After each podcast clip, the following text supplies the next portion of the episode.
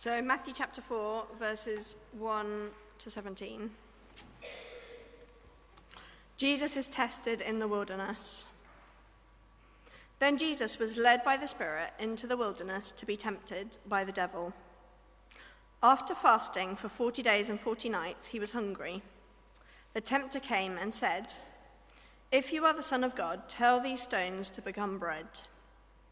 Jesus answered, It is written, Man shall not live on bread alone, but on every word that comes from the mouth of God. Then the devil took him into the holy city and set him on the highest point of the temple. If you are the Son of God, he said, throw yourself down, for it is written, He will command his angels concerning you, and they will lift you up in their hands, so that you will not strike your foot against a stone. Jesus answered him, It's also written, Do not put the Lord your God to the test. Again, the devil took him to a very high mountain and showed him all the kingdoms of the world and their splendor. All this I will give you, he said, if you will bow down and worship me. Jesus said to him, Away from me, Satan, for it is written, Worship the Lord your God and serve him only. Then the devil left him, and the angels came and attended him. When Jesus heard that John had been put in prison, he withdrew to Galilee. Leaving Nazareth, he went and lived in Capernaum, which was by the lake in the area of Zebulun and Naphtali, to fulfill what was said through the prophet Isaiah Land of Zebulun and land of Naphtali, the way of the sea, beyond the Jordan, Galilee of the Gentiles. The people living in darkness have seen a great light. On those living in the land of the shadow of death, a light has dawned. From that time on, Jesus began to preach Repent, for the kingdom of heaven has come near. This is the word of the Lord.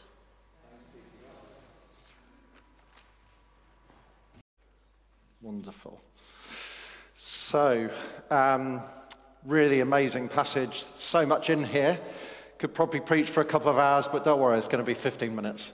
So, or hopefully not more than that. Um, there's a pretty famous prayer that starts Our Father and finishes with The kingdom, the power, and the glory are yours forever. Amen. Anyone know that prayer? Which one is it? Lord's Prayer, yeah. So you may remember it does say something in that prayer, and this is a prayer that Jesus taught his disciples to pray, and that's us, right? Um, Lead us not into temptation. Remember that bit of the prayer? So, what on earth or in heaven is going on here? Because it seems like Jesus is being led by the Spirit into the wilderness to be tempted. So, how does that all work? Well, in the next 15 minutes, I hope we can dig into that together and just understand that a bit. Um, I've titled this talk Soft Hearted in a Hard Hearted World. And there's three things they're on the slide there. What exactly is the wilderness? What is temptation? And so what anyway? Why are we even talking about this? In the first verse in um, the passage that Jen read, it says Jesus was led into the wilderness. And the Greek there is eremos, which is a solitary, lonely place, desolate, uninhabited, nothing grows, and nobody lives. Now, I think we all seek comfort in our lives, at least most of us do. I do. Um, and we want convenience. Next day delivery, thanks very much, or possibly 10 p.m. tonight. Thanks very much, Amazon. But we all know that the comfortable times in our lives are not necessarily the times when we grow most. And vice versa, that sometimes the hardest times in our lives are when the Lord refines us like gold, maybe, like that fire refining gold. And we often don't see it at the time, but we maybe see it later. And this is like the paradox of the wilderness, if you like. It's a place of deadness, nothing grows there, it's lonely, and nobody lives there. Yet it's the very place where the Lord is often working in our lives. We tend to blame the devil, don't we, or the government, or the EU, or America, Donald Trump, or someone else, or some group for testing times. But here we see that it's actually the Spirit of God that leads Jesus into the wilderness. Spirit himself doesn't do the test, testing of Jesus, the tempting, but he does lead Jesus into that place where he was tested in the wilderness. And if you know the story of Exodus, from uh, the people of Israel leaving Egypt, going through the Red Sea and all that, you'll know that God also led the people of Israel from a place where Egypt, there was loads of food, it was very plentiful, you know, lovely place, the river was there, lots, lots growing, into the wilderness of Sinai, a rocky wilderness, to test them. Kosuke Koyama, in his book Three Mile an Hour God, describes it like this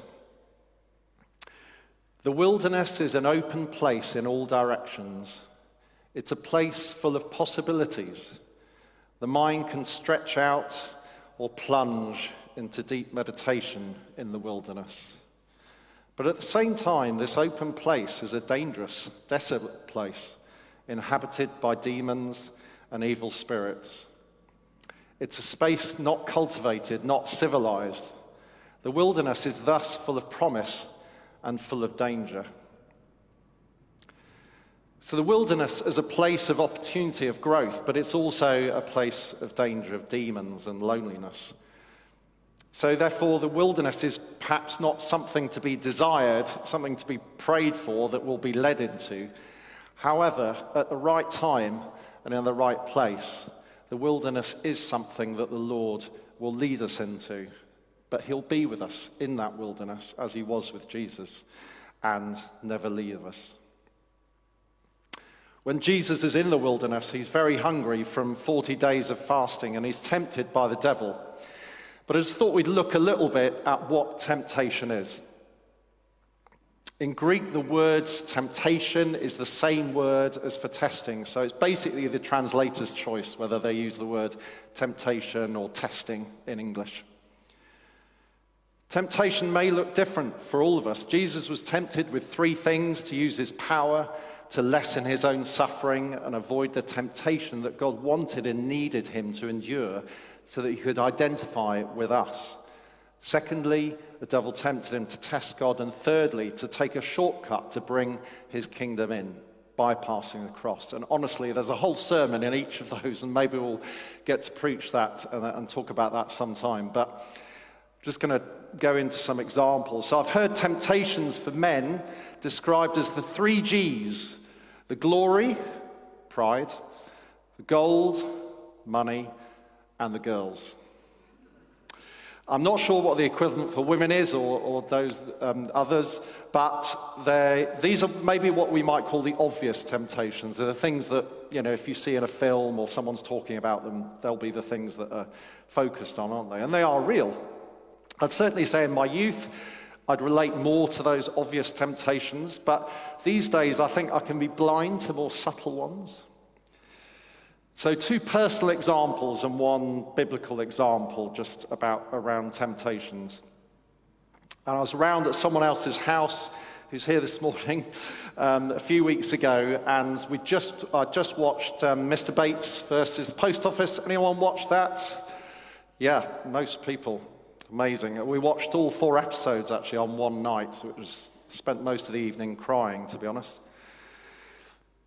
I said to, when I was round at the uh, friend's house, I said I was so embarrassed by the implicated CEO, Paula Vennells, for those who haven't watched it. It's, it's, I mean, it's a really good drama, very close to um, uh, what happened, apparently. She was a self supporting priest like me, so I work you know, for money during the week. Um, and I was so ashamed that she wore the dog collar. But this person I was visiting, and this had quite an impact on me actually, said how we didn't know the full story, right? We hadn't heard it from her side, not really. And some of the evidence that you actually even see in the video does suggest that she was trying to get to the truth, if not perhaps very effectively. And as we spent a bit of time praying, we were praying about something else. There were three of us there.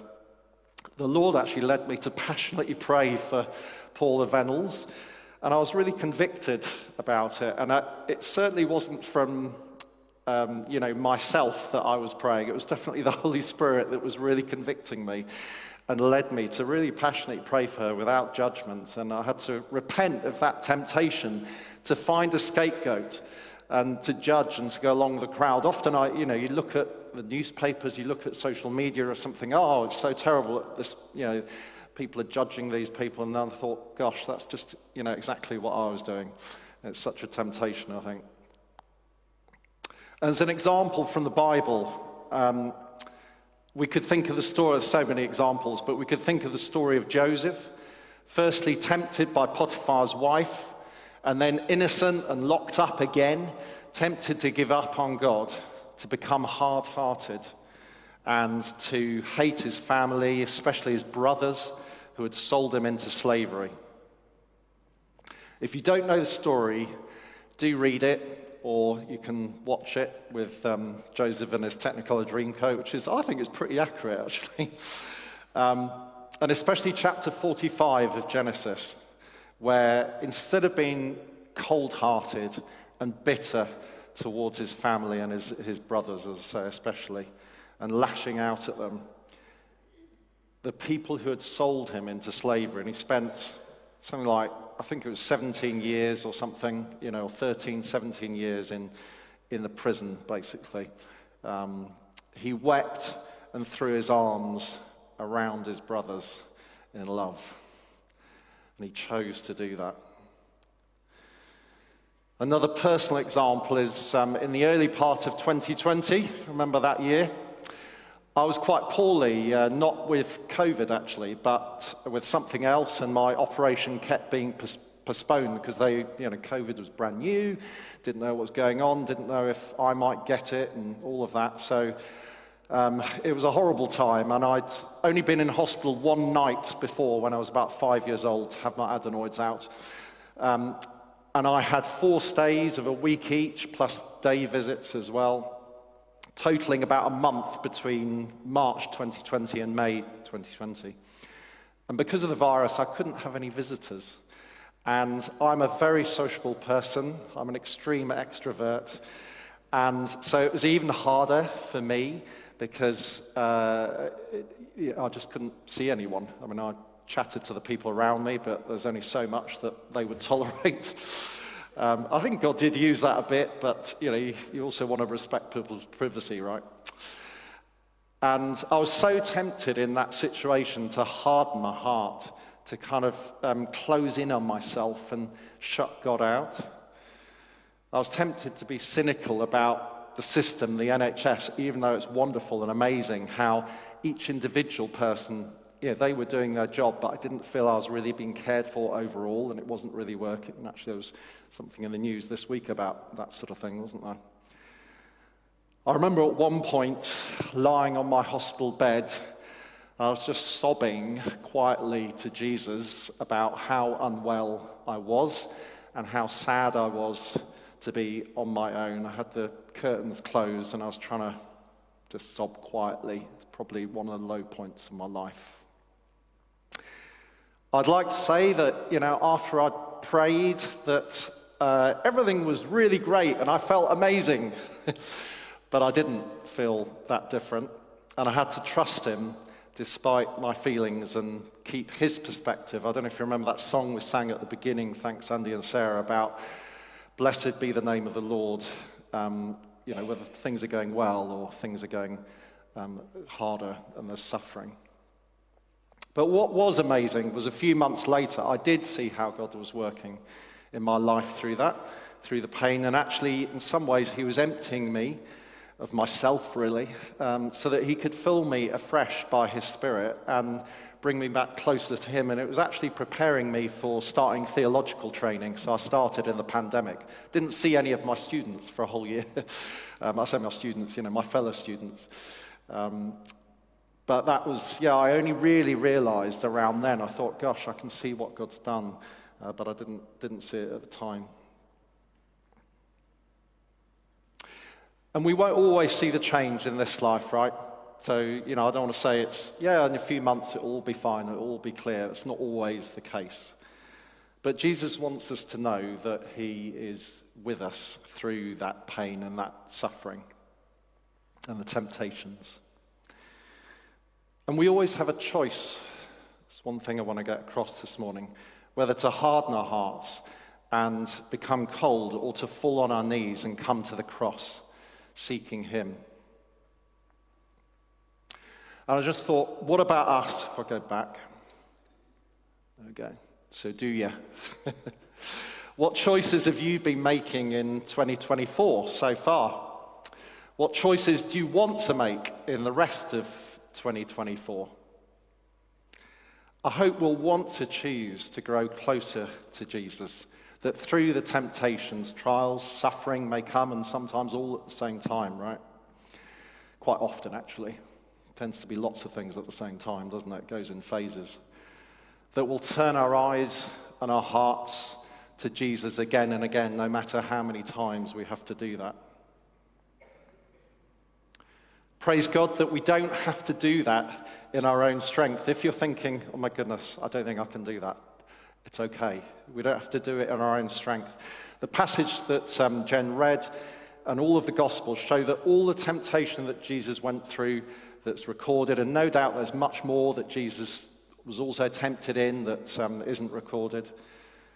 In his first letter to the Corinthian church, the Apostle Paul says, No temptation has overtaken you except that which is common to mankind. And God is faithful. He will not let you be tempted beyond what you can bear. But when you're tempted, He will also provide a way out so that you can endure it. And then later on in Hebrews, says, for we do not have a high priest who is unable to empathize with our weaknesses, but we have one who is tempted in every way, just as we are, and yet did not sin. Jesus went through the Garden of Gethsemane when he was all alone, his friends falling asleep despite their best efforts, and then deserting him at the most testing of times and he went all the way to the cross, scorning its shame and pain, forgiving his mockers and his executioners, which is us, folks, by the way. We often talk about it being the Roman soldiers, but it was really us that put him on there with our sin. We don't serve and worship a God who keeps himself to himself the wordle word on Friday was aloof, and it made me think of this. God is not like that, He's not kind of aloof. We worship Jesus, who we celebrate coming as a baby at Christmas. We've just done that, and we will be celebrating Him coming and dying on the cross and rising again, nailing our sin on our weakness and the muck of our lives to that wood, destroying death, even death itself not just sin forever, so that Paul can say later in, in the same letter, actually, Where, O death, is your victory? Where, O death, is your sting? We're going to finish in a moment with a short video from the Judean desert. And I invite you to just use this time, just please do stay sitting, watching, and listening to the music and to ask the Holy Spirit just to reveal to you um, things to help you know what He wants you to do, the choices maybe you've already made, choices coming up. But firstly, I should just say, as we're talking about temptation, if you do have a serious addiction, something like alcohol, drugs, gambling, something that's just you know out of control in your life, then please do speak to a GP praise God that we have, you know, wonderful GPs and everyone around us that um, uh, we can call on to uh, get help, you know, appropriate help, and also to find someone to pray with um, that you trust. And there's no judgment here. God wants to set you free. And secondly, for all of us, it can be hard to keep perspective on um, when we feel we're in that desert, in that wilderness which is why it's great to have some Christian friends or prayer partners or something like that to pray with. And if you're not in a small group already, please do consider joining one. They're a fantastic place to um, get encourage other people and be encouraged. Uh, and get to know people more. So there are evening groups on different days, and there are many daytime groups as well Monday morning communion, Oasis on Friday, and there are other groups. So um, please do speak to me or Joe or Ritesh after the service if you'd like to be involved. And also, a few of us will be over there after the service um, if you'd like prayer on anything that's come up today or, or indeed anything at all. So, as I say, we're going to finish uh, by way of response, really, to watch this short video. It's just a, a, couple of minutes long. It's compiled by a Polish group. I won't try and pronounce the name of the group, too many consonants. Um, but it's with music by Suke Tsutsumi. And I love the strapline they put under the title. It says, Join us in the journey around the desert of Judah. So it's like a, it's just a jeep um, just traveling around. And it's very much, you know, the, the desert of Judah is very much now as, like it was um, when uh, Jesus went into the wilderness. Absolutely beautiful, an amazingly rough place. Place where you can easily hear your heart beating. So let's listen and watch now and hear what the Lord is saying to us.